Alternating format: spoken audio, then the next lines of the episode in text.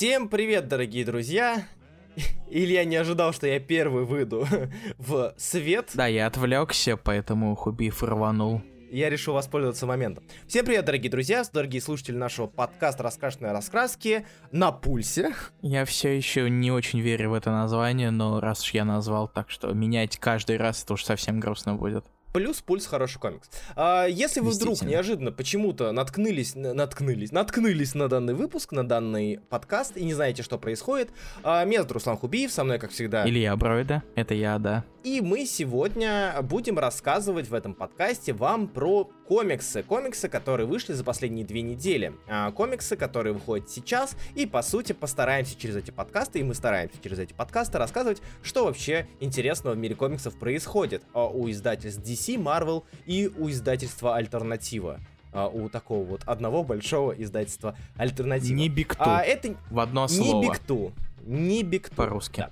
И на этой неделе у нас довольно много комиксов, и довольно много комиксов на обсуждение, и довольно много комиксов, по которым мы, скорее всего, пробежимся довольно быстро. Однако это все еще достойные серии, а, о которых стоит э, говорить. Да, у нас, у нас тут небольшая инициатива, она называется «Избавим Руслана Хубиева от многословности». Мы стараемся, но пожертвований пока что не надо. А, начинаем мы, как всегда, с издательства DC. А, Илья, чем издательство DC на, за последние две недели тебе запомнилось? И о чем бы ты хотел а, поговорить. Ты сейчас делаешь вид, как будто у нас не продуманная заранее программа, Руслан. Именно, именно. Мало кто знает, на самом деле мы не продумываем ничего заранее, мы просто а, созваниваемся без предупреждения, включаем диктофон и начинаем обсуждать комиксы. Разве не так, Илья? Да, Руслан, ты ведь не просил меня накатывать тезисы заранее, чтобы я не мямлил в эфире. Я не просил тебя накатывать тезисы, я уверен, что ты сам четко все формулируешь, Илья. Итак, Илья, чем тебе запомнилась эта неделя, Ох, Илья? так, из каких-то комиксов, которые, возможно, заслужили нашего внимания, мы решили взять два. Первый mm-hmm. это The Other History of the DC Universe. Джона Ридли, да. который очень давно был анонсирован, но все-таки выполз в этот вторник. Того самого Джона Ридли, который написал сценарий для 12 лет рабства и взял Оскар за данный фильм. И который, кстати, будет писать будущего Бэтмена. Э, да, который во Future State. Э, и еще чуть-чуть мы скажем про второго Рошиха, немного, э, потому что повторять одно и то же про второй выпуск подряд будет как-то грустно и совершенно не оригинально. А, и да, кстати, мы уж это к слону в лавке посудной, который все громит. Возможно, у вас появился вопрос, а почему мы ничего не скажем про Хеллблейзера? Понимаете, мы решили то, что Hellblazer — комикс, которому мало места в обычных пульсовых раскрасках. И поэтому да. мы решили поговорить о нем немножечко отдельно, и вы услышите этот выпуск уже примерно через неделю. Да. А вы наверняка спросите, а как же отряд самоубийств Тейлора, который закончился? Да, одиннадцатый выпуск, финал. А я отвечу вам очень просто. Я забыл его дочитать. Именно поэтому мы, я, скорее всего, упомяну его в следующем на пульсе. Можете оставить пометочку. Это, конечно, будет не новый комикс, но я хочу его догнать и хочу про него немножечко рассказать. Некоторые серии все же достойны того, чтобы о них что-то сказали после того, как они закончились. Но, возможно, не, тако, не так сильно достойны, чтобы где посвящать им отдельный выпуск, потому что место у нас не бесконечное. Четыре недели, из них две у нас ходят на пульсе. Итак, переходим к обсуждению непосредственно комиксов. У нас два комикса на относительно широкое обсуждение. Это The History of the DC Universe номер один и Роршах. Илья, да. окажете ли вы мне честь и пропустите ли вперед с The Other History of the DC Universe? Окей, я спать. Я хочу начать свое э, повествование об этом комиксе, которое будет, на самом деле, не особо большое, но все-таки. Удивительно. С вопроса, а как тебе данный комикс? А, а, я... Стоп, погоди. Хитрый ты кусок дерьма. Не, не ожидал, да? Уна, Уна. Я уже готовился к гибернации, ожидая, что Руслан начнет толкать огромную речь, о том, как это все важно и все такое. А тут внезапно Руслан решил задавать вопросы. На самом деле мне интересно, потому что The, the History of the DC Universe это не совсем комикс э, первый выпуск, это... Это иллюстрированный рассказ. Рассказ с иллюстрациями, да. Это рассказ с иллюстрациями. И Илья, человек, который ты, я полагаю, человек, который не смотрел сериал Черная молния. Нет, зачем мне это делать? Да, потому что согласен, э, саундтрек э, этого рыбака, несмотря на то, что он замечательный, не совсем подходит к данному Ой, фильму. Только, не только не говори, что там черная молния под Фейри Тейл бегает. Если бы, если бы, я, я бы все простил этому сериалу. Человек, который особо не читал, не читал, я думаю, аутсайдеров. Вообще нет, ноль. Скажи, человек, который вообще не знаком с персонажем, его женой, его детьми и прочее, что ты думаешь про данный комикс, про данное произведение? Знаешь что, Руслан, я скажу тебе так, mm. мне понравилось намного больше, чем я этого ожидал в принципе. Опа, У меня давай. не было вообще никаких ожиданий от этого комикса. Типа, mm-hmm. ну окей, они позвали известного сценариста, круто затащили в комиксе, как будто такое в первый раз, мало ли что он там накатает. И тут мы вспоминаем Спайдермена Абрамса и такие... М-м-м". Ну, Спайдермен... Там, конечно, сын, сын Абрамса. Абрамса ну, сын да. Абрамса, ну, про... да. ему просто повезло с генами, это немножечко другое. Это кумовство. Эх, так. да.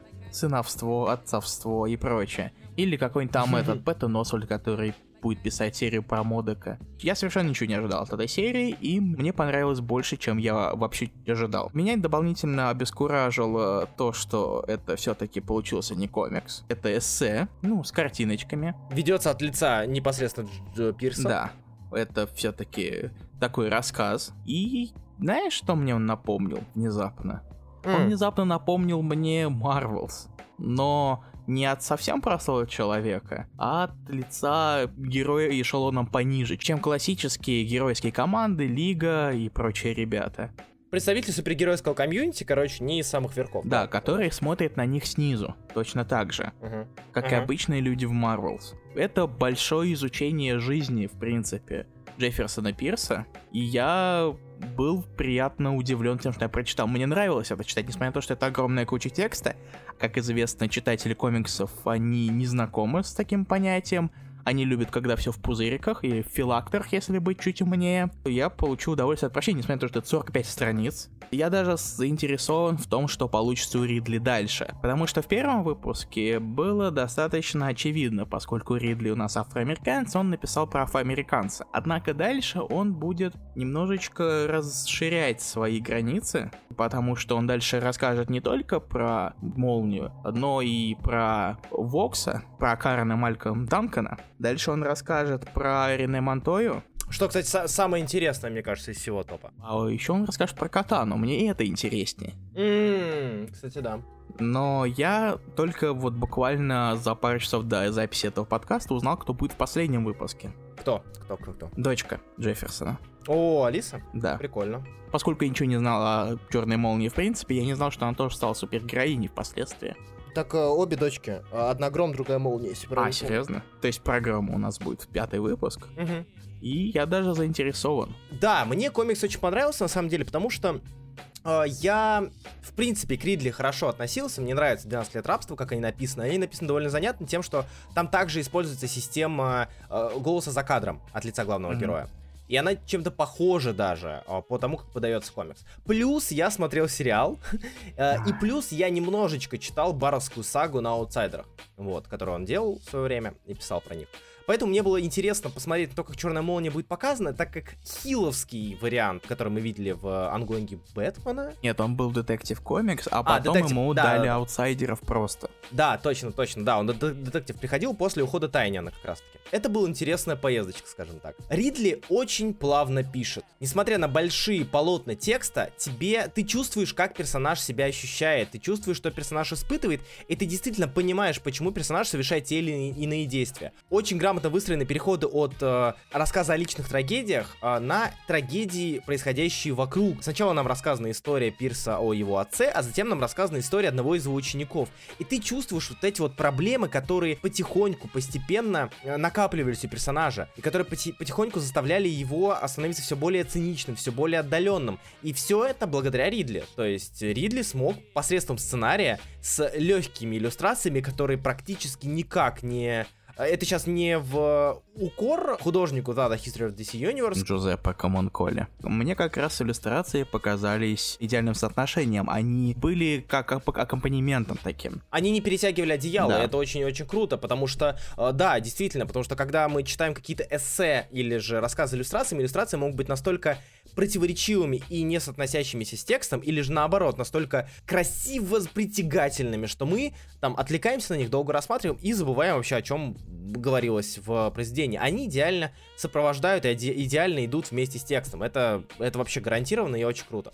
Вот, э, и сама история, то, как она написана и слог, который использует Ридли, мне оказался крайне близок и интересен. То есть, э, если сравнивать его с Коутсом, допустим, на его первых выпусках Пантеры, потому что Коутс же тоже новелист, его как раз-таки слог литературный в, э, встроенный в комикс, может быть из-за того, что это была все еще форма комикса, а не форма эссе, как было сделано в Ата History, она была интересна и притягательна. Являясь, возможно, человеком со стокгольмским синдромом и человек, который нравится, в принципе, Black Lightning сериал, три сезона, Uh, и который я, в принципе, если вам вдруг очень понравилась Data History, и вы читали и хотите узнать побольше, я, в принципе, рекомендую ознакомиться с Черной Молнией, потому что там мы увидим и жену, и развалившийся брак, и дочерей, и их становление героями, и проблемы uh, на районе, скажем так, и проблемы uh, непосредственно Пирса, будучи учителем.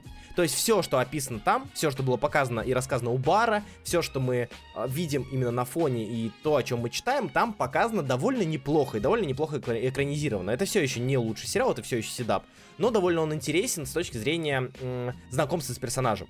Вот. Я ни в коем случае не настаиваю, что смотрите сериал, но не читайте, допустим, аутсайдеров. А, но, если что, имейте в виду, что в кинематографической среде у вас есть довольно интересный и довольно неплохой вариант, чтобы познакомиться с персонажем побли- поближе. Знаешь, Руслан, мне кажется, такими темпами, чем больше будет твоих рассказов, тем ближе мы к тому, что столица Швеции будет переименована в Сидаб. Седовский синдром. Седовский. Блин, я им болею, ой, давно и сильно и надолго. Да, согласен. Ну, что поделать. Д- дети Седава живы и будут жить.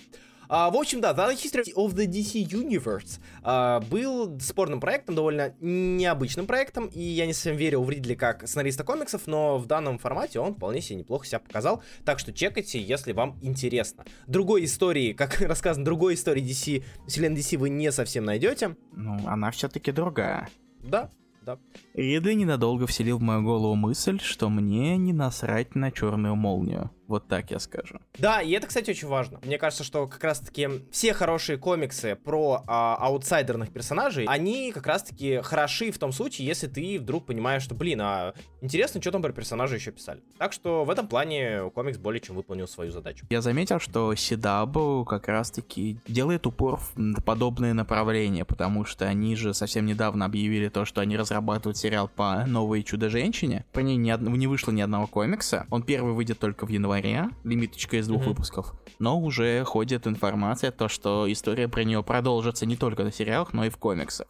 И, скорее всего, над ней снова будет работать Джоэль Джонс. Я удивлен тому, что Сидаб делает упор на это, в принципе. Настолько случайный персонаж Одно дело Черная молния, который тоже не слишком известный, но тут настолько просто вытянулись. Будем ждать, будем смотреть. В целом, я верю в то, что The History of the DC Universe, в принципе, заслужит э, место в среди лучших э, комиксов Black Label. Возможно, это проблема самого Black Label с большим количеством средних комиксов в нем. Да. А то, каким будет Джон Ридли уже в качестве сценариста более традиционных комиксов, мы узнаем в январе, когда выйдет The Next Batman номер один. Ладно, мы закончили с Ридли, давай перейдем к другому комиксу Black Label. Руслан, как тебе Роршах номер два? Итак, Роршах номер два. Э, мы с тобой уже обсуждали первый выпуск, и мы с тобой сошлись на мнении, что э, первый выпуск довольно вышел странным и непонятным, и не совсем работающим, как э, первый выпуск, который должен тебя зацепить. Блин, как бы выразиться так, чтобы меня поняли непревратно. Это хороший комикс. Второй мне реально понравился. Во втором Роршихе нам рассказано, как э, детектив идет по следу и пытается э, раскрыть преступление, совершенное в первом выпуске. И это получается довольно интересная детективная история э, уровня криминала Брубейкера Филлипса, на мой взгляд. За ней интересно наблюдать, за ней интересно следить. Но читая данный комикс, как бы он хорошо не был выстроен, в конце, дочитав до конца, видя появление Роршиха и точнее его маски, ты вспоминаешь, что это комикс про Рошиха и такой, а, я все еще не знаю, как к нему относиться. Это как случай с, я уже говорил, с Халком, да? А, Роршах а, пока что идет как неплохой детективный комикс, но само название Роршах здесь пока ни к силу, ни к городу. Возможно, это раскроется дальше, я уверен, потому что вышло два выпуска из 12. А, но в остальном я пока сомневаюсь в том, что этот комикс может выстрелить. Судя по первым выпускам, которые должны работать именно как завлекающие, как мы обсуждали уже до этого. Ты как? Блин, мне на самом деле, на самом деле хрен знает, что сказать. Правда. То есть, с одной стороны, повествование стало пободрее. Я уже чуть больше вижу продвижение сюжета, поскольку у нас в первом выпуске были зацепки, дальше мы уже идем по ним.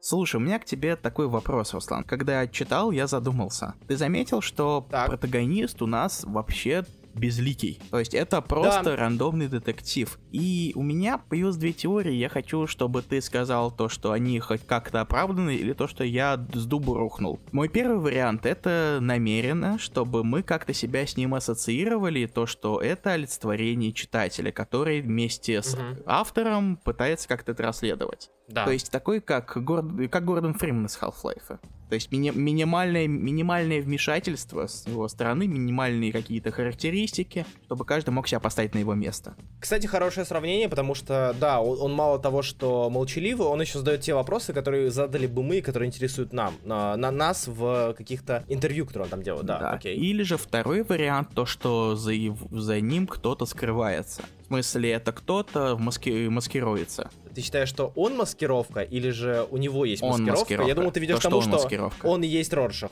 А, нет, то, что он маскировка. Не без какой-то а, конкретики. То есть, э, я помню, ходили служки, то, что детектив это Бэтмен в каком-то из интервью, если мне память не изменяет. Но вот это, мне кажется, куда больше притянуто за уши. Учитывая, что Бэтмен, в принципе, довольно часто использовал э, маски, и маскировался, будучи человеком, да, всякие усики мы его помним и mm-hmm. прочее. Это, в принципе, кстати, имеет право на жизнь, учитывая, что у нас все еще э, мы находимся в состоянии, когда вселенная э, хранителей встроена в вселенную DC, так что в целом а, да, в этом есть смысл, кстати, довольно интересно. Еее, а хотя стоп, теории, стоп. да, что?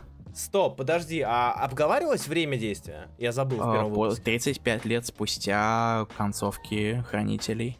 Ага, все, да, окей, тогда это наше время. Окей, окей. О, да, тогда это, в принципе, имеет право на существование. Слушай, интересно. Короче, у меня была идея, что детектив это на самом деле Роршах. Она очень банальная, она, в принципе, довольно избитый троп, но все-таки. А то, что это Бэтмен, кстати, довольно интересная теория, она бы хорошо вписалась, учитывая Тома Кинга и его Бэтмена. Вот, точнее, его прошлое с Бэтменом. И буд, хотел сказать, и будущее с Бэтменом. И будущее, будущее с Бэтменом, Бэтмен Кэтвун выходит уже на следующей неделе, между прочим. А, однако, опять же, это все еще, если это история про Бэтмена, скажем так, а, если мы берем теорию, то, что наш детектив это Бэтмен, я очень-очень рад, потому что наконец-таки в Бэтмене мы получили детективную историю. Хоть к каком-то Бэтмене, и хоть даже не в Бэтмене, мы получили нормальную детективную историю, а не как обычно. Да, мне нравится Роршах как детектив, и я ни хрена не понимаю, как именно пытаются привязать это как Роршаху персонажу. Я понимаю, конечно, тут еще больше намеков на Диткана, вопроса, Uh-huh, Но пока что uh-huh. я вижу детектив, просто детектив.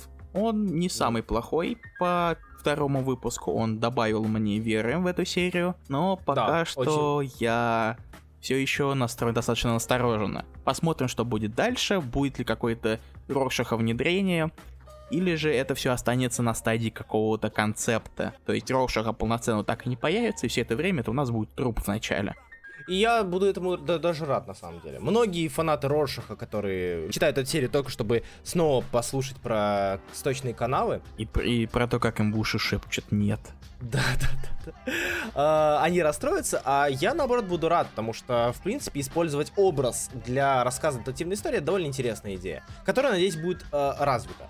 Меня пугает количество выпусков, честно. Меня очень пугает количество вы- выпусков, но меня напрягает, хватит ли у, у Кинга дв- на 12 выпусков вообще событий, или же он будет растягивать.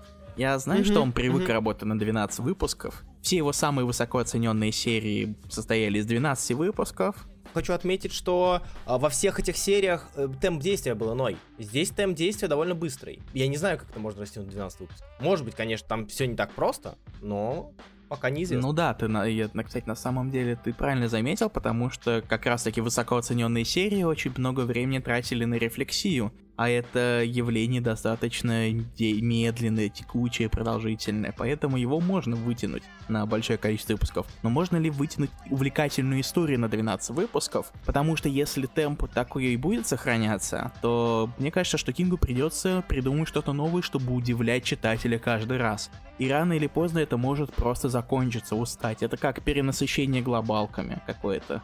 Э, кстати, да, плюс, отмечая то, что мы уже говорили ранее, э, рефлексии здесь не получится, потому что у нас герой безымянный. Ну, безэмоциональный и пустой. То есть у нас нет истории личной истории героя. Если бы нам показали личную историю героя в первом выпуске, да, детектива, более подробно, тогда можно было там смотреть, как он борется со своими демонами, пытается раскрыть дело. Здесь же нет, здесь у нас конкретно дело, конкретно детективная история, и это э, очень интересно, куда это пойдет, потому что и как это пойдет. Для Кинга это довольно довольно оригинальная история. Я скажу честно, я очень сильно ору, если нашей как бы ты сказал, оболочки. Я специально придвинулся микрофон ради этого, добавит какую-то backstory. Я, честно говоря, не слишком хочу, чтобы это происходило. Я очень не хочу, чтобы это происходило, скажу. Да, да. Причем, э, наверное, до выхода второго, второго выпуска я думал о том, что, блин, было бы здорово, если бы нам показали больше этого детектива вообще о чем, о чем и как. Но второй выпуск показал, что история может быть очень интересной, если убрать, в принципе, информацию о том, э, чьими глазами мы на это смотрим. Знаешь, что еще показал второй выпуск, что Хорхе Форнес прекрасный художник. Его воссоздание старого комикса, нарисованного нашим художником внутри, внутри получилось очень крутым. Да, да, да. Хорхе Форнес и э, Дэйв Стюарт же. Да, ну, там покраски не было, честно говоря. Ну, да, Конкретно, да, да. конкретно я, я, фрагмента к нам говорю, но Дэйв Стюарт все еще показывает, что он мастер своего дела, и не зря у него в офисе наверняка стоит охапка Айзнеров. И подытожим, а, что Рошах номер два вселил надежду в то, что это, у нас получится нестандартная для Кинга, но все еще интересная история, которая не затрагивает тему саморефлексии, а скорее затрагивает тему а, очень-очень быстро разворачивающегося детектива, э, детектив, детек, очень быстро разворачивающейся детективной истории, которая может зацепить нас и все еще может, сможет нас цеплять вплоть до 12 выпуска. Вот. А еще Пойнти Пират очень клевое имя, честно говоря. Да, да, да, да, да. Я тоже оценил. Э, и вот я хотел бы посмотреть фильм про Понтия Пирата. Ты думаешь, что ты, третий выпуск вместо комикса не покажут раскадровку фильма? Мало ли, в чувак, духе, время забивать духе надо, Мура? место забивать ну, надо да. как-то. Ну и заодно покажет, какой клевый Форнес. А, мне кажется, знаешь, что надо будет время забивать, поэтому а, в шестом или седьмом выпуске Роршаха наш детектив отправляется на пляж, отращивает усы и купается там. Один, без слов, просто купается. Нам показано, как он идет а, полуголый по пляжу навстречу пустому полотенцу, которое лежит и ждет его. Он такой... Не хочу возвращаться в город, там говорят, расследование надо проводить. Руслан, хватит сексуализировать безличных протагонистов я ничего не могу с собой поделать. Город Бэйна меня сломал. City of Bane меня сломал, или я сломал он меня. Ладно, хорошо, все, закончили об этом, иначе у меня случится нервный срыв. Переходим к Блицу. DC-шному. У нас на Блице два комикса. Бэтмен 103 и Харля номер два. А, ты, я полагаю, не читал ни один Да, другой? поэтому я отправляюсь в гибернацию до следующей рубрики. Я тебя разбужу. Итак, а, Блиц. А, Харля номер два. Харля номер два продолжает историю про Харлю, которая расследует преступления, связанные, просле, связанные с убийством актеров, да? Ты ж спал там, спи давай. Я э, все связанные с убийством тут. актеров. Черт возьми. Итак, она рассказывает историю про убийство актеров и Харлю, которая вступает в команду детективов, которые расследуют эти преступления, так как они очень сильно намекают на почерк Джокера. А, из интересного, она полностью романтизирована. Данная серия очень сильно романтизирована, потому что с каждым выпуском нас постоянно а, отсылают к замечательным временам, когда Джек Напьер еще не был Джокером, когда он был хорошим молодым человеком, и вкидывают идею того, что Джокер это болезнь. То есть, что он начал болеть джекеризмом время от времени. То есть, когда они были молодые, все было замечательно, потом джекерианкой, да, что иногда он начинал э, срываться на нее, смеяться и так далее и тому подобное. И вкидывается история про болезнь, что еще сильнее романтизирует ее и Джокера. Э, будем смотреть, что будет дальше. И я думаю, что это как раз-таки будет одна из той серии вроде Харлин, которая просто нам расскажет про, э, вкидывая некоторые моменты лора, э, нашего Мерфиверса, а, сможет рассказать про какие-то аспекты прошлого более важные а, и которые будут важны в дальнейшем для понимания вселенной. И Бэтмен номер 103. А, это новый выпуск, разумеется, он про Гоустмейкера, нового персонажа Тайниана. А, из интересного, наверное, это то, что единственный персонаж, который действительно был как-то раскрыт, это как раз-таки Ghostmaker потому что используется стандартная классическая идея того, что нам показывается настоящее и прошлое, а нам показывается, что в прошлом этот Ghostmaker новый антагонист, кто не знает, да, в городе Готэме появился новый антагонист, а, точнее, как, даже не антагонист, считающий себя протагонистом, новый защитник Готэма, который а, всю жизнь, всю молодость Брюса Уэйна постоянно с ним конфликтовал и приходил, они постоянно дрались, состязались, кто сильнее. И вот время прошло, Бэтмен уже состоявшийся, он уже с подготовочкой, и тут приходит Ghostmaker и говорит, у меня подготовочка подготовленнее тебя себя. И они начинают драться. И из-за этих вставок флэшбэков а, более-менее какое-то представление о Ghostmaker появляется, и какое-то более-менее отношение к нему сформировывается. Все еще дизайн странный, все еще персонаж не к месту, все еще нам уделяется время для Клоун Хантера, который тоже непонятно для чего существует. Из плюсов э, Клоун Хантера у него есть классное оружие с классным названием Bad Bad. Это битва, это, это битва, это бита с крыльями летучей мыши на конце. Господи. Я считаю, что это лучшая находка в комиксах 2020 года. Лучший нейминг. Bad, bad. А если она а... сломается, то она будет bad, bad. А, да, да, да, да. Типа того, типа того. Вот, это Бэтмен номер 103. Весь выпуск э, он нам уделен под Ghostmaker, который дерется, и, собственно, все. Как-то так. Ох, ну хотя бы он не подкастер. Хотя бы он не подкастер, да. Уже хорошо. А, переходим к Marvel. А, для Marvel у нас выбрано большое количество серий, и мы их даже назвали в нашем списке, э, в смысле, в нашей спонтанной подго... Э, в нашем спонтанном эфире, мы же не подготавливаемся, мы назвали их Kinda, Blitz. То есть это как бы не блиц, но как бы блиц. И в основном тут ангоинги, на некоторые серии, э, на некоторые серии хочется обратить внимание. Илья, я хочу предложить тебе выбор. О чем ты хочешь поговорить? Я бы даже хотел попросить тебя поговорить про Spider-Woman. Потому что я ее забросил на первом выпуске, кажется, в первом выпуске, когда у нее появился новый костюм. Я Это тоже забросил изначально на первом выпуске. Вот. Короче. Как она и что Короче, она? я пытаюсь догонять серии к пульсовым раскраскам, и на этот раз это стала Женщина-паук, которую я уже раз 10 за попытки записи называл Чудо-женщиной. Почему-то я до сих пор не знаю, почему это случилось, но кто знает. Короче, во-первых, начнем сразу. Мне нравится Женщина-паук новая. Карла Пачека молодец. И я тебя сейчас прерываю быстренько, а ты не ожидал, но я прерываю. А, а расскажи мне, каков дух этой серии, потому что мне нравилась серия Hopeless, Hopeless именно из-за такого полуюмористического, полубытового духа. Сохранилась ли он Spider-Woman или она ушла в какую-то другую, другую дебрь? О, нет, э, я бы сказал то, что она не совсем сохранилась. То есть, а, то есть там все-таки остались какие-то забавные моменты, то есть это не совсем серьезная серия, но в то же время она стала намного более экшоновой. То есть в каждом выпуске обязательно есть какая-то продолжительная драка. То есть это типа боевичок с комедией? Да, это комедийный боевичок. Мне, наверное, mm. стоит рассказать, чем вообще суть этой нынешней да, серии. Да, да, да. Короче. С кем она сражается и кем она работает? Да, э, Джессике хреново. Все, начинается с того, что Джессика раб- подрабатывает там охранницей, и ей как-то не очень хорошо. Все дело в том, что ее немножечко лишили сил, которые появились у нее в результате экспериментов. Это и Origin, все такое. И теперь ей приходится вкалывать себе сыворотку, которую хоть как-то, чтобы она могла хоть как-то функционировать. Проблема в том, что, с одной стороны, эта сыворотка ее усиляет. То есть она делает ее невероятно сильной, эффективной и прочее. Но в то же время она делает ее очень бесчувственной. То есть она может налететь на кучу народа, разнести им морды, пробить им все что угодно, и ей будет норм. Угу. И казалось бы, ну, если она такая сволочь становится, то почему бы ей не принимать эту сыворотку? Вот проблема в том, что она умирает, и без сыворотки она будет умирать быстрее. А, нифига себе. Так. Первая арка как раз таки ставила начало всего этого. Во второй, сейчас началась вторая арка в шестом выпуске, где она продолжает поиск полноценного лекарства, чтобы избавиться от этого наконец. И по пути у нас много-много мордобой, и как я, как я уже сказал. А, еще, я на самом деле вообще не шарю в, так сказать, мифологии Джессики Дрю.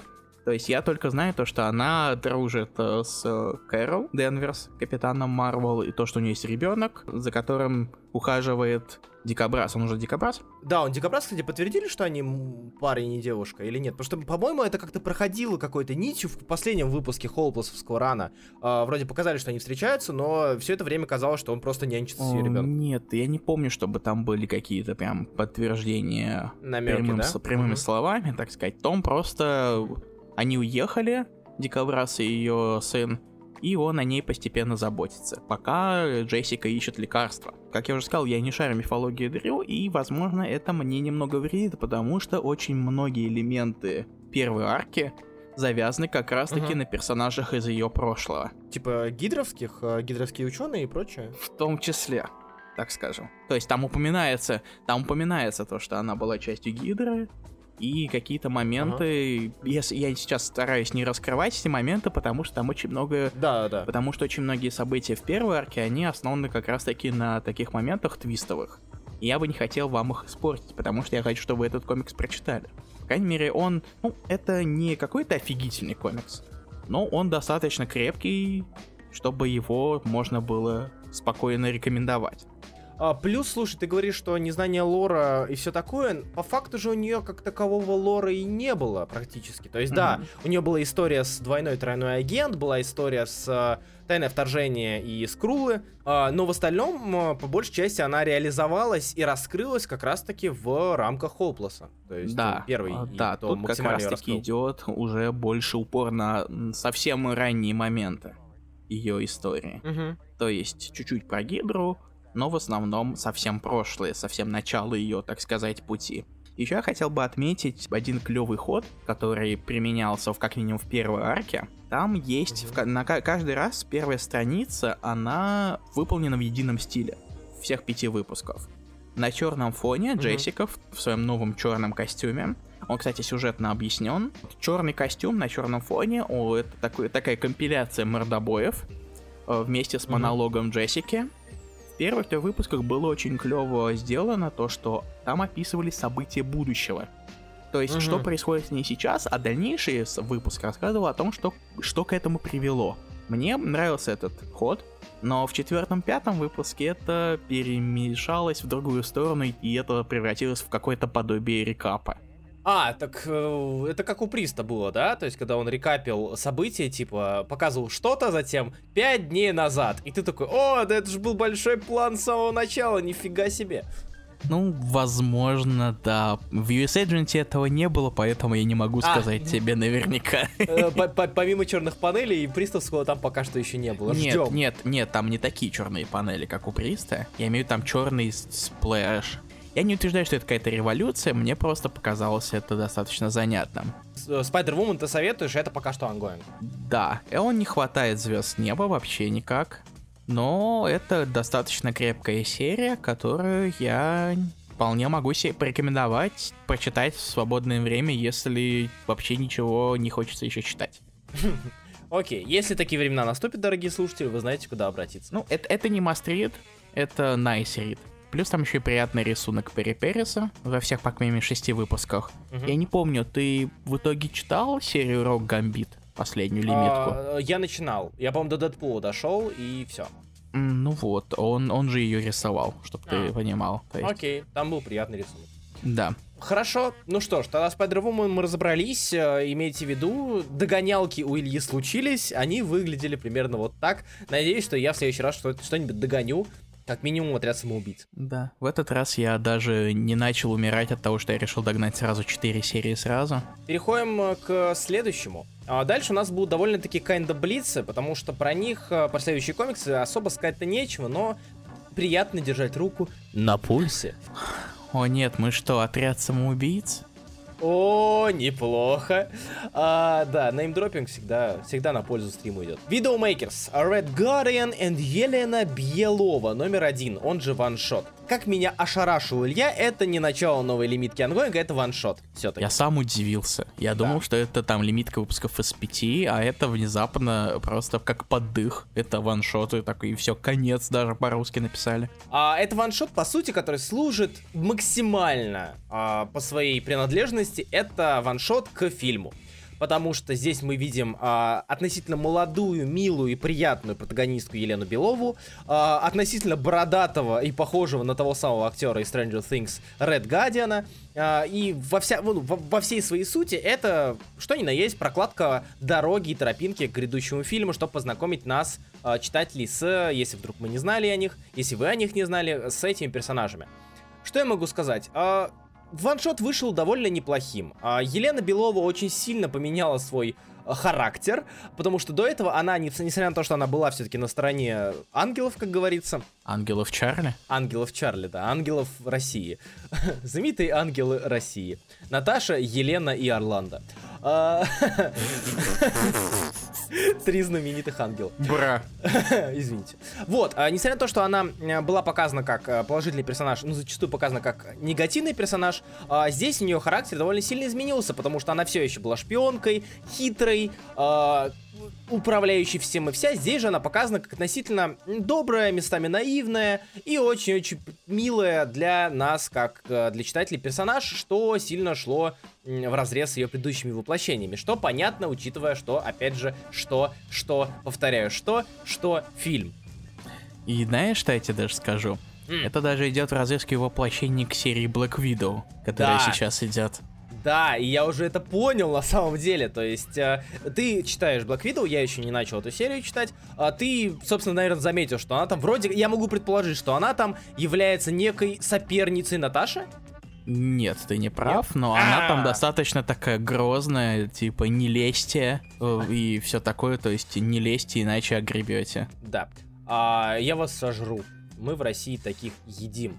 А, кстати, насчет России, я удивлен, приятно, что здесь, а, несмотря на то, что мы знаем отношения и, в принципе, участие России в комиксах, а, в принципе, здесь было довольно показано довольно лояльное отношение автора, в данном случае сценаристки, к России и показ в довольно положительном ключе и с довольно интересными идеями. Ну, несмотря на то, что собаку, точнее, кошку зовут Незнайка, это мы опустим. Меня, меня это позабавило. Ну да, да, да. Это, Слушай, это... могло быть хуже, его могли звать водка.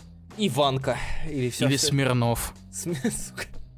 Продукт плейсмент такой вставили неожиданно. Или балалайка. Балалайка. А Незнайка, в принципе, да, да, довольно забавно. Да. А и в целом он оставляет какие-то приятные, ну, у меня, по крайней мере, оставил довольно приятные впечатления. Несмотря на то, что он выглядит и строится как классический префильмовый или э, постфильмовый комикс, которых много, э, он оставляет приятные впечатления и, в принципе, довольно неплох.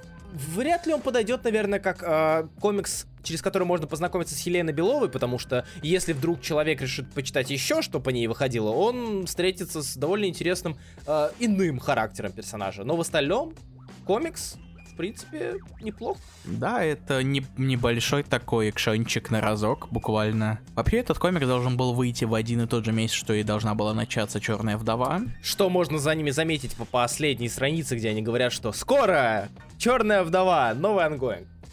Ну, не, там два выпуска сразу показывается, хотя ну, на тот момент уже уже три. Ну, там была целая линия вдовоблизких комиксов, в том числе и Taskmaster который, О. как мы уже знаем, он вообще никак не связан. Суммируя Widowmakers, если у вас есть время на one-shot ик, можете чекнуть, в принципе. Вы там ничего нового не увидите, кроме, э, собственно, освобождения Красного Стража. Э, это не спойлер, это было, по-моему, даже чуть ли не в э, превьюшках. А, переходим к последнему комиксу на наш а, раскрытый, относительно раскрытый обзорчик, рецензию. Это Marvel Snapshot Avengers номер один. Сейчас а, запускается новая серия Marvel Snapshot, а, где рассказано про разных Сейчас членов... запускается. Не, в смысле, подожди. Э, Она снапшот... очень давно началась. Снапшот Нет. это, это седьмой снапшот уже, по-моему. Да, я к тому, что. Я правильно понимаю, что Avengers номер один это начало лимитки снапшотовской? Или они все просто номер один они называются? Все... Руслан, по-моему, у меня дежавю. Я вас спрашивал уже про это, да? Ты, нет, ты спрашивал про то, что ван, почему в ваншотах номер один. А, окей, окей. Все, я... сна, все снапшоты это ваншоты, бря. Я правильно понимаю, что следующий э, снапшот будет называться Моро снапшот Мария Хилл? Civil War. А, Civil War, точно. Всё, да, окей. но там на обложке Мария Хилл. Все, хорошо, ладно. В общем, да, ваншот про Мстителей. Э, и хочешь что-то сказать про это? Просто мне кажется, что а, мы уже так часто говорим про то, какие снапшоты прикольные, что... Вот, в принципе, да, я да. на самом деле, вот, я хотел это сказать, то есть в чем проблема? Проблема в том, что это Marvel Snapshots Avengers клевый комикс. Uh-huh. Это прекрасный член команды комиксов Marvels, uh-huh. который это история о том, как с точки зрения обычных людей на что-то происходящее. Прекрасно, все хорошо. Проблема в том, что мы уже все это говорили. Угу. То, что это то, что Marvel Snapshots клевые, то, что Marvel's подход работает, то, что мир за твоим окном, это прекрасно, отлично и все хорошо. То есть с этим подходом мне даже показался комикс от Чайкина норм. Что уж говорить о более качественно нарисованных и написанных комиксах. А плюс я хочу заметить, что, ну, опять же, стоит заметить, что все комиксы Marvel Snapshot, они одинаково хорошие, изменяются просто истории и персонажи в них. По факту они все работают примерно одинаково. И несмотря на то, что есть истории одинаковые и разные персонажи, все равно с каждым разом читать их все еще интересно, и это довольно, довольно круто, на мой взгляд. Да, я с тобой соглашусь. И мы как раз-таки с Зел обсуждали относительно недавно, кажется, когда обсуждали с ней Бэтмен Эго, что а, к сожалению, очень бы хотелось, чтобы DC пошли по такому же принципу и показали нам истории людей из Готэма. Что Готэм, по сути, я сейчас неожиданно перескочу на DC, но на мне кажется, было бы круто иметь такую же линейку, как Marvel Snapshot, только про Готэм, потому что в Готэме все умирают. И прикинь себе линейка, где, а, я повторяю мысли Зел, если что, а, за, за, за, запатентовано, копирайт это относится к ней, не, это не моя идея. Представьте серию Готэм, где просто раска... каждый выпуск это история одного человека, который в конце комикса умирает от какого-то типа очередного суперзлодея Готэма. Это что за дейтрипер у тебя? Да, да, типа. Ну, персонажи разные, постоянно. И это довольно, довольно интересно и круто, но, к сожалению, DC не склоняются к э, системе мир за нашим окном, мир за твоим окном, потому что э, у нас окна не на Готэм выходят, а на другие города. И не на Блин, мне теперь жалко, что название DC уже занято. DC... А, кстати, Deceased, блин, офигенно. Комикс Deceased, где люди умирают от э, пингвинов, гридлеров и прочее. Прикольно. А Прикольно. потратили на каких-то зомбей. Да. да. Хотя комикс хороший все еще. А... Надо, надо будет дочит, прочитать Dead Planet, когда он выйдет. Mm. И, наверное, надо будет прочитать Hope at World's End, когда он да выйдет.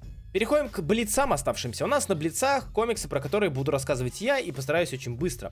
А, Сорви голова номер 24. А, мы, опять же, сводится все к тому, что Чипс Дарский берет лучшее отовсюду. А, он взял а, историю развития, с, там, историю с Электрой Миллер, вот а, тифоидной Мэри в историю Энна Сенти, а, бендисовская история о том, что сорви голова по ту сторону работает, а, и бурбекерская, у нас все это привелось к бурбекерскому сажанию в тюрьму. А, так что... И уэйдовская Кирстен. И Уэйдовской Кирстен, кстати. Все, Чипсдарский собрал бинго. Все, он поступил Перчатку как... без коней. Перчатку ДДшности. А, Остался с... только бронекостюм Чичестера.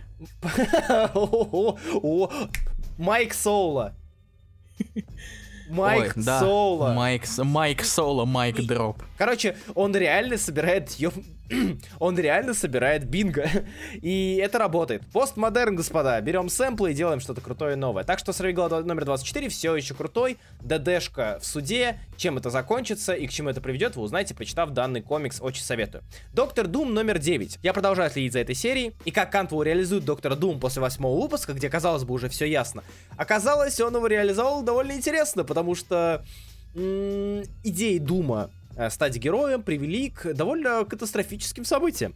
Вот. Э, из забавного и интересного, здесь э, очень круто Кантвеллом было показано отношение Дума и Ричардса, потому что там буквально есть страница, где доктор Дум уже готовится к тому, чтобы спасти мир, разобраться с черной дырой, которой мы, который, вокруг которой строится вся серия, из-за которой, собственно, произошли все события с Думом в этой серии. И он уже готовится запустить аппарат, как с ним связывается Рид Ричардс и говорит, я в тебя верю, Дум, у тебя все получится. И у них замечательный диалог, где Дум говорит, так, стоп, ты что-то знаешь? Он такой, нет, я просто уверю в тебя. Он такой, так, стоп, у меня все круто. Он такой, да, я знаю, что у тебя все круто. Он такой, нет, в смысле, у меня, у меня все идеально, мне не нужно твое одобрение. Он такой, хорошо, я просто желаю тебе удачи. Он такой, мне не нужна твои, мне не нужны твои пожелания удачи. Он такой, я просто в тебя верю. На что он говорит, стоп, то есть ты считаешь, то есть ты веришь мне, но ты не знаешь, но ты не уверен в том, что у меня все получится. Он такой, нет, я просто в тебя верю. Он такой, так у меня получится или нет? Он говорит, я уверен, что ты все сделал классно. И там реально диалог, где доктор Дум пытается понять, где, где, где, а, где подстава, и что Рид Ричардс имел в виду. И он начинает думать, так, стоп, если он со мной связался, он точно знает, что я провалюсь, он хочет, чтобы я провалился, все перепроверить. Они начинают все перепроверять, потому что Рид Ричардс просто пожелал ему удачи. Это уморительно, и это приводит к довольно страшным последствиям. А, очень советую чекнуть Доктора Дума, все еще интересная серия, все еще классная серия, за которой, мне кажется, круто следить. Вот. А, Immortal Hulk номер 40. Что, что, что мне сказать про Immortal Hulk? Каждый раз. А, все еще боди-хоррор. А, мы получили интересное, интересный показ извлечения а, одной части составляющей личности Халка из другой части составляющей личности Халка. А, мы увидели а, метаморфозы мутировавшего Дока Леонарда. А, и мы увидели довольно большие минусы в Джо Фиксите как личности. А, читайте... Удивительно, он говнюк. Да, не, он говнюк, но он уморительный говнюк. Почему-то Immortal Hulk мне казался самым смешным из э, всего, что писалось до этого. Так что все еще серия на высоте, обязательно знакомьтесь с ней. А, и последнее, Паук номер 53 и LR. LR я упоминать на самом деле не буду, потому что там практически ничего не происходит. А, слава богу, напоминаю, что слава богу, что Спенсер сделал а, систему основная история в основной линейке и побочная история в побочной линейке, где в побочной линейке у нас выведены все взаимодействия пауков, в побочной линейке, линейке нам показано, что происходит с другими злодеями, какие там еще планы создаются и прочее, прочее, прочее. И нам показан а, Dream Plane, а, сонное царство из царства фантазии и ужасов Питера Паркера, по которому разгуливают наши персонажи во главе со Стрэнджем. На нем останавливаться особо нет смысла. Паук номер 53 вот это вот интересно. А, напоминаю, что я до этого говорил, я не верю в то, что Гарри Осборн это Киндред. Я не верю в это. Да, он уже снял маску, и да, там все еще Гарри Осборн, но это очень странно. Насколько мне помнится, потому что в конце Карнажа нам показали, как Гарри сражался вместе с Паркером против э, Карнажа, если я правильно, опять же, помню, ничего не напутал, а, но он не умирал, никаких подводок к тому, что он Киндред не было. Вот, а, поэтому сам факт того, что Киндред это Гарри, взято из ниоткуда. И в 53-м выпуске, что интересно, а, Спенсер вводит а, первый выпуск нового дня, уже нового дня, когда у нас еще один день закончился, нам показали новую, новую вселенную Паркера, где он бежит навстречу, и Гарри вернулся с рехаба европейского когда он уезжал, потому что он лечил... Так как Гарри был, был мертв, и в рамках нового дня решились добавить старых персонажей, они ввели снова Гарри Осборна. И это все странно, потому что все идет реально по изначальной зацепке. Мне кажется, что Спенсер все еще хочет реализовать то, что не реализовали во время нового дня, когда сами редакторы говорили, они не знали, вводить Гарри или вводить Гвен Стейси, или вводить Гарри и Гвен Стейси. И у них была идея сделать либо Гарри, либо Гвен Стейси а, прислужниками Мефиста. И изначальная идея, по изначальной идее, они вводят Гарри как а, ожившего персонажа, обычного персонажа, и Гвен Стейси, которая должна исполнять ту же самую роль, которую мы видим а, у Киндерда. Она портит жизнь а, Питеру Паркеру. И мы сейчас это видим в рамках Ангоинга, в рамках а, Amazing Spider-Man. И я уверен, что все не так просто. Я уверен, что Спенсер не стал бы так скоро и так быстро раскрывать карты и показывать, что Гарри Осборн это Киндред. Это не спойлер, потому что э, она, об этом говорилось уже несколько выпусков назад, и Норман Осборн говорил, что это Гарри, потому что э, Киндред приходил к нему в психушку и так далее. Я уверен, что все не так. Я уверен, что это не Гарри Осборн. Я, ув... я могу ошибаться, но на данный момент своей жизни я уверен, что это не он. Какова а... вероятность, что Спенсер возьмет самый ленивый вариант и окажется, что это был Мефисто?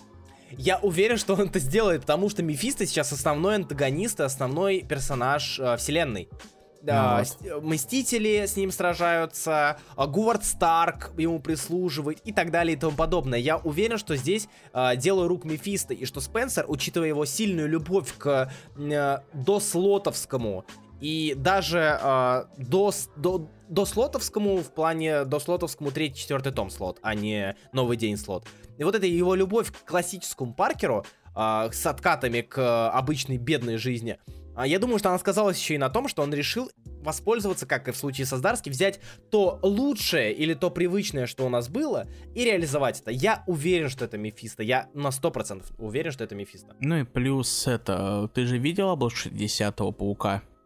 А, нет, наверное. А, там э, Паркер, Мэри Джейн в сердечке на черном фоне. Вот, да, да, и да. тизерят, да, что какой-то момент, что-то случится, и они будут как-то разбираться с последствиями.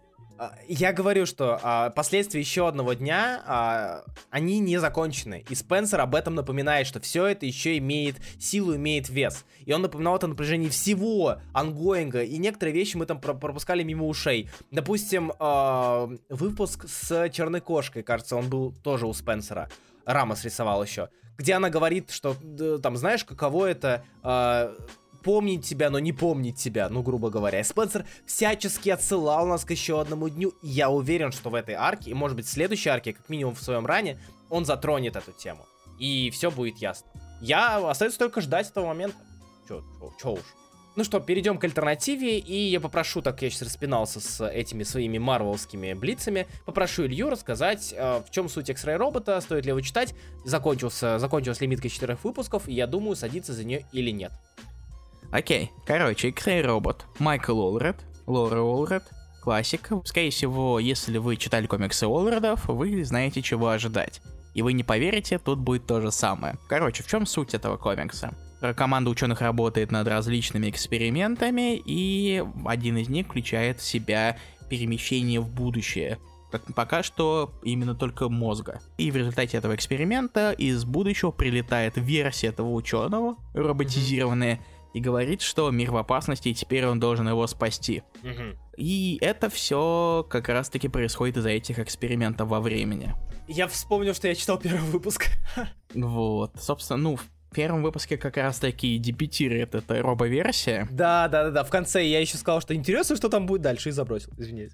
Ну, я могу тебе сказать, что там в основе будет дальше, потому что на самом деле я тебе скажу, что этот комикс не изобилует сюжетной глубиной и так далее, потому что там есть миссия, которую наши герои выполняют в итоге до самого конца. И эта миссия — это уничтожение альтернативных версий будущего. Там очень пространная теория, которая рассказывает как раз-таки будущий робо-герой наш, угу. про то, что каждый раз, когда меняется время, создается альтернативная версия, и угу. в итоге все становится слишком плохо, и надо все это ужать. Ну, то есть используется типичная теория разветвления времени, что каждое наше действие порождает отдельную параллельную линию с э, различными развитиями наших персонажей. Да, все так. Угу, угу. И, в общем-то, весь всю оставшуюся серию у нас наши герои, они пытаются все это исправить. Как-то угу. спасти будущее, иначе все будет очень плохо. В плане визуальном вы знаете Майкла Улреда. Вы читали как минимум Серебряного серфера,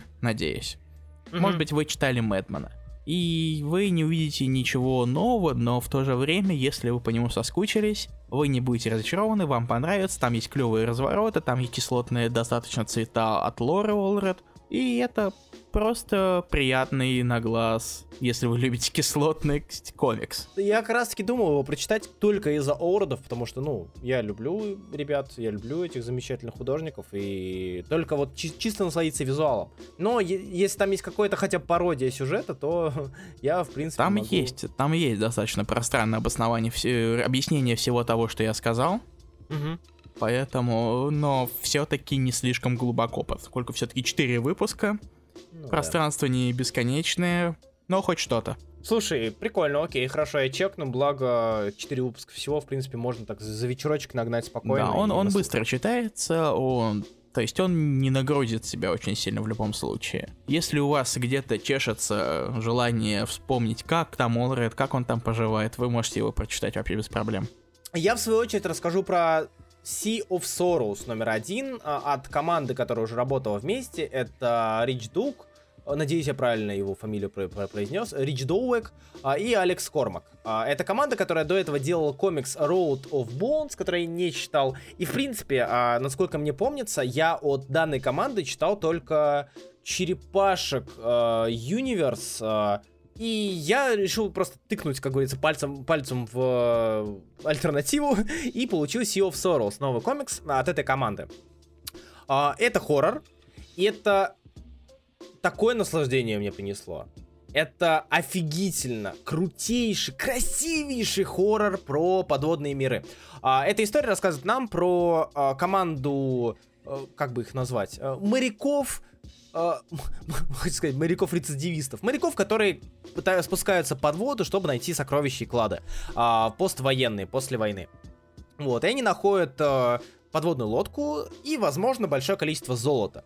И параллельно с этим они находят еще и чудищ, которые живут там внизу под водой. А, отчасти это у нас вот русалки. И Sea of Sorrows а, я никогда в жизни, вот положа руку на сердце, при уч- учете каких-нибудь вейков, каких-нибудь подводных сварщиков, которых я люблю, а, и которых мы, кстати, анонсировали от Рамоны, э, имейте в виду, скоро будет замечательный комикс на русском языке. Неважно, я никогда не видел столь красивого подводного изображения чего-либо. Алекс Кормак, который для меня э, был неизвестным художником, чью библиографию я обязательно изучу, показал настолько офигенный, настолько красивейший подводный мир, темный подводный мир причем, не в смысле это, это как-то, господи, э, я забыл песенку краба из русалочки. Under the sea. Нет, не вот этот вот мир, а именно темный, страшный, подводный мир, в котором огромное количество чудищ обитает и огромное количество ужасов тебя ждет,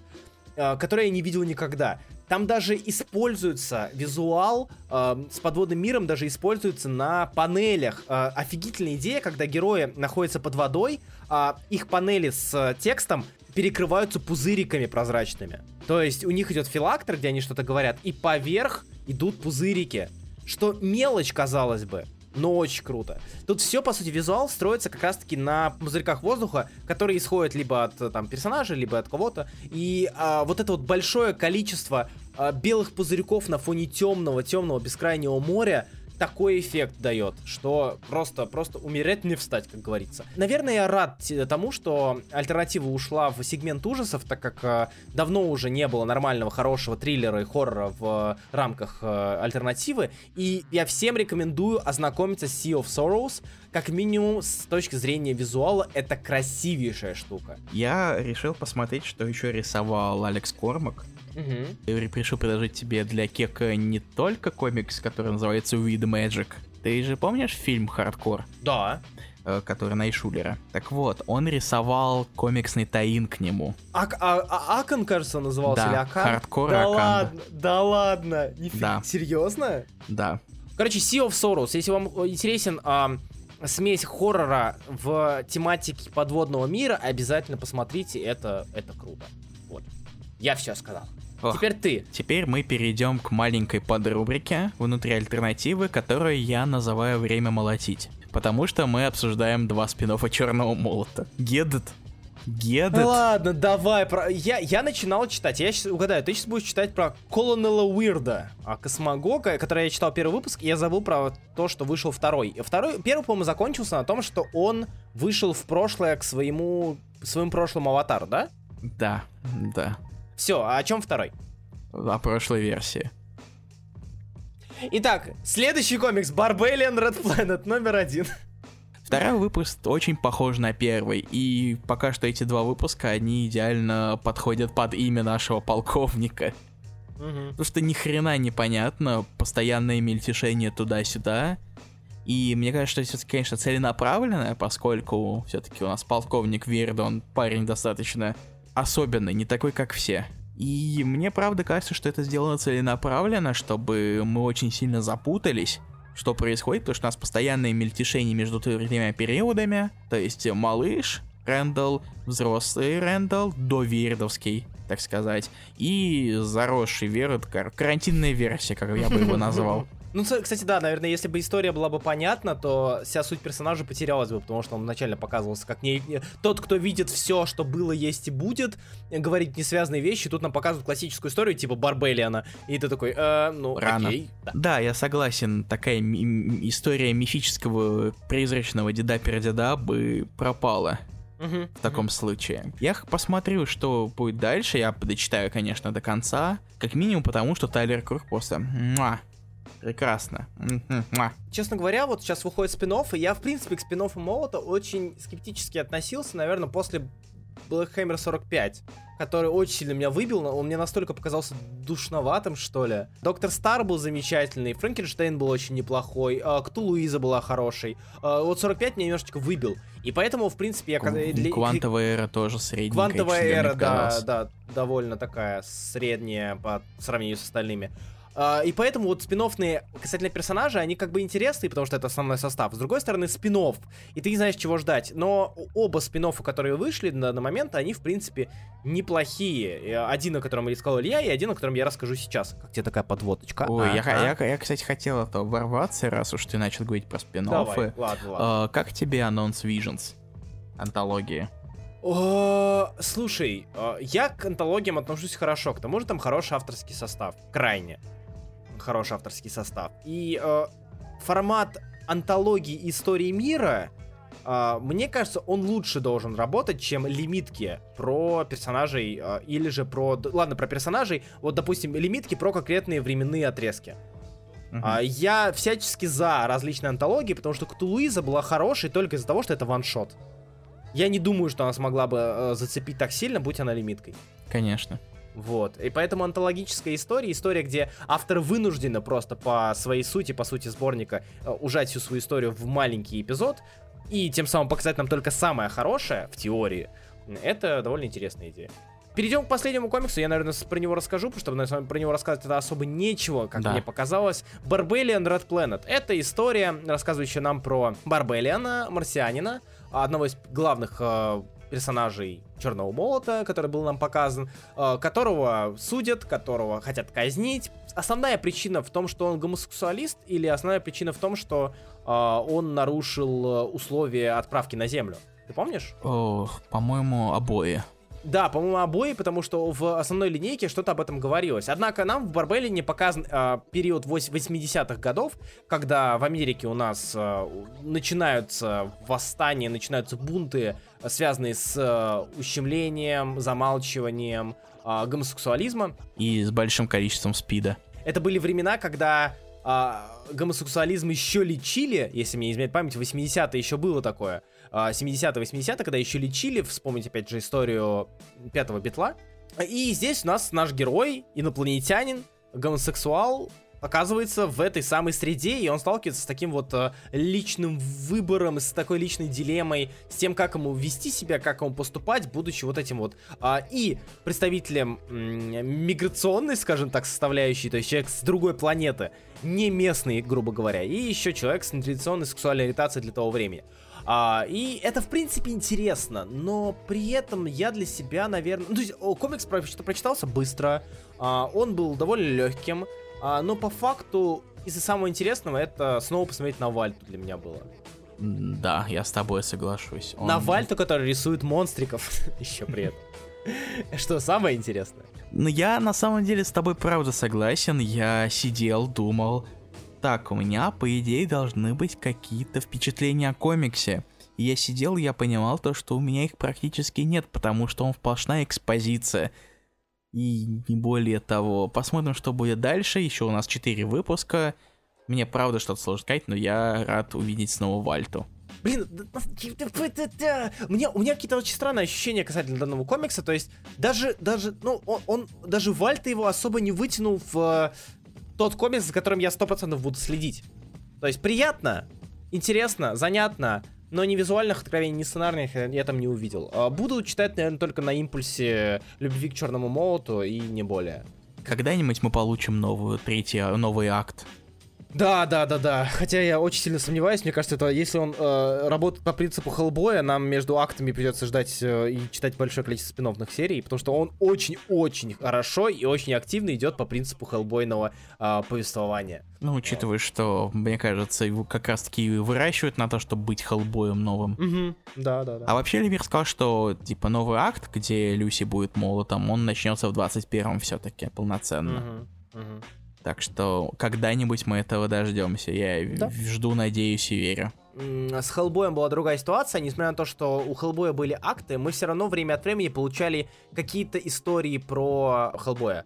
То есть мы какие-то истории, может быть, ваншоты, которыми Хеллбой просто знаменит, да, знаменитые ваншоты под Новый год, Хэллоуин и прочее, связанные с Хеллбоем, какие-то истории из прошлого. И, наверное, помимо вот этих вот отдельных историй про персонажей, хотелось бы что-то про команду. А, может быть, время от времени вкидывать, чтобы динамика нашего восприятия команды, она оставалась, и не распихивалась на разные, на разных персонажей. Вот. Но все еще, подводя итог, Red Alien, э, я не могу его назвать плохим совершенно, я скорее назову его положительно средним, а Colonel, Colonel Weird Илья скажет, что он... Он примерно такой же, честно говоря. Он достаточно непон... он слишком непонятный, чтобы о нем можно было составить какое-то полноценное впечатление. Вот в этом проблема. Да, забавно, что у нас два комикса из э, черного, чер... черного молотоверса по разные стороны, просто по разные стороны спектра. То есть слева у нас довольно слишком простой комикс, справа слишком сложный. Ну, что поделать? Что поделать? Фух, мы закончили, наконец-то. Мы обсуждали новые комиксы, мы вернемся к вам через две недели. Да. А, как мы уже говорили в самом начале, мы на следующей неделе вернемся к вам для того, чтобы поговорить о Джонни Константине Хеллблейзере, Саймона Спари, Аарона Кэмпбелла и других художников. А пока что мы с вами прощаемся и уйдем, отдохнем немножечко, а то мы наболтались. Спасибо, что вы нас слушали. Меня зовут Илья Бройте, как обычно, а со мной, как обычно, был а Руслан мне не дают ставить даже слово в конце, потому что я спер у кого-то приветствие Хубиев. До свидания. Да, всем пока.